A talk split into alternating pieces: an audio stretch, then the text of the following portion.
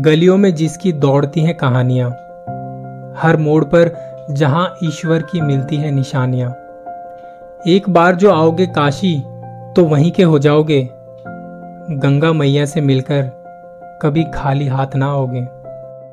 जब मैं तेरह साल का था तो दिल्ली जाने वाली ट्रेन की खिड़की से पहली बार बनारस देखा। गंगा मैया और घाट को जैसे ही मैंने देखा तो दिल से एक आवाज़ आई। कि ज़िंदगी में एक बार यहाँ ज़रूर आना है। फिर बड़े होते हुए किताबों में पढ़ा और लोगों से भी सुना कि जिसका जवाब तुम्हें कहीं नहीं मिलता, वो तुम्हें काशी में आके ज़रूर मिलेगा।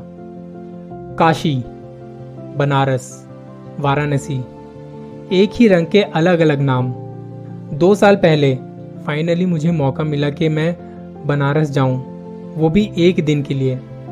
और बस, मैंने अपना बस्ता उठाया और उसमें कुछ सवाल डाले और चल दिया बनारस की गलियों में, खोकर खुद को पाने के लिए। रास्ते में मेरे एक दोस्त ने बताया कि घाट के पास एक हॉस्टल है। तुम वहाँ कमरा ले लेना ताकि घाट तक आने जाने में ज़्यादा वक्त ना लगे। जैसे ही मैं उसके बताए हुए हॉस्टल में पहुँचा, वहाँ मुझे एक और बिल्कुल मेरे जैसा लड़का मिला। तो हम दोनों ने साथ में कमरा लिया। ऐसे ही जब कहीं जाते हैं तो अलग अलग जगह से लोग घूमकर आए हुए होते हैं, जिसकी वजह से आपको अलग अलग तरह की कहानियाँ सुनने को मिलती हैं। हम दोनों के पास वहाँ केवल एक ही दिन था, इसलिए हम दोनों ने बिना देर किए अपना बस्ता वहाँ रखा और सीधा घाट के रास्ते पर हो लिए। चलते चलते उसने बताया कि वो एसएसबी के एग्ज़ाम में सातवीं बार रिजेक्ट होकर आया है, मगर उसके चेहरे पर जरा भी दुख था नहीं इस बात का। उल्टा वो तो खुश नज़र आ रहा था। ऐसा लग रहा था जैसे कुछ सेलिब्रेट कर रहा हो। मैं उससे पूछना चाहता था कि भाई ऐसा क्यों? मगर उस वक्त हम दोनों बनारस के रंग में घुलना चाहते थे। जैसा सोचा था, उससे भी कहीं ज़्यादा खूबसूरत और अद्भुत निकला बनारस। कला, कहानियाँ, कल्पनाओं का एक अनोखा मिश्रण है बनारस।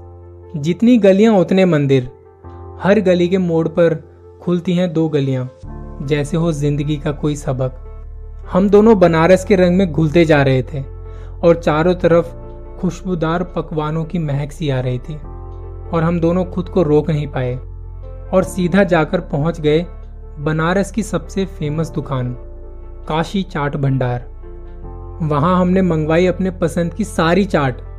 किसी ने सही कहा है उस चाट भंडार की चाट का एक निवाला जब आप मुँह पे रखते हैं तो लगेगा कि मानो स्वर्ग छू लिया हो। हम दोनों ने पेट भरकर वहाँ खाया और निकलते वक्त बस एक लस्सी का गिलास लिया और हम सीधा घाट की तरफ़ पहुँचे। अब घाट से शाम की आरती का बोट पर बैठ के जो नज़ारा होता है, जो मज़ा होता है, वो अलग ही होता है। एक खूबसूरत सा सुख है उसमें। हम जैसे ही नाव में बैठे तो मेरा दोस्त फिर से खिलखिला उठा और मुझे समझ नहीं आ रहा था कि ये आखिरकार इतने रिजेक्शन के बाद भी खुश कैसे है। मैं उससे पूछने ही वाला था कि इतने में हमारे नाव वाले भैया ने अपनी कहानियाँ सुनानी शुरू कर दी। अस्सी घाट से लेकर मणिकर्णिका घाट तक घूमते हुए उन्होंने बनारस की सारी कहानियाँ हमें बताई। किस राजा ने कौन सा घाट कब अपने नाम करवाया से लेकर उनकी प्रेम कहानी की रानी से वो कब मिले, कैसे मिले? ये सब बताया उन्होंने।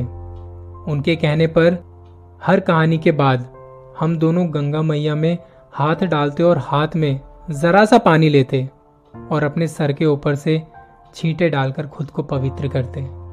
अब जैसे ही अंधेरा होने को था तो वो हमें लेकर आए घाट के पास, शाम की आरती दिखाने के लिए।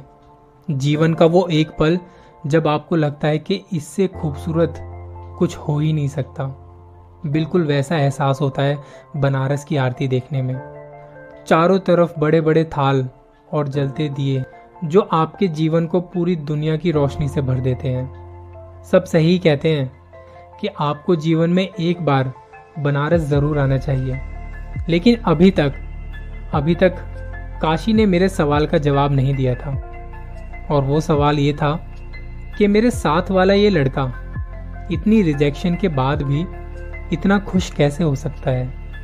आरती के बाद हम दोनों ने चाय का एक एक कप लेके हम दोनों चुपचाप घाट के पास आके बैठ गए। इस दौरान मुझसे रहा नहीं गया और मैंने पूछ ही लिया उससे कि भाई, आप एसएसबी में रिजेक्ट होकर आए हो ना? तो पहले तो वो मुस्कुरा उठा, मगर कुछ देर में वो मेरे सवाल पूछने का मकसद भी समझ चुका था। इसके बाद उसने मुझे आगे से जो बताया, उस बात ने मेरे पूरे जीवन को बदल कर रख दिया। उसने बताया कि उसके जीवन का सबसे बड़ा फेलियर है। मेरा बचपन से यही सपना था कि मुझे आर्मी में जाना है। बस, मेरा एक यही सपना था। और सातवीं बार रिजेक्ट होकर आया हूँ। ये बोलते बोलते उसके चेहरे पर मायूसी छलकने लग गई।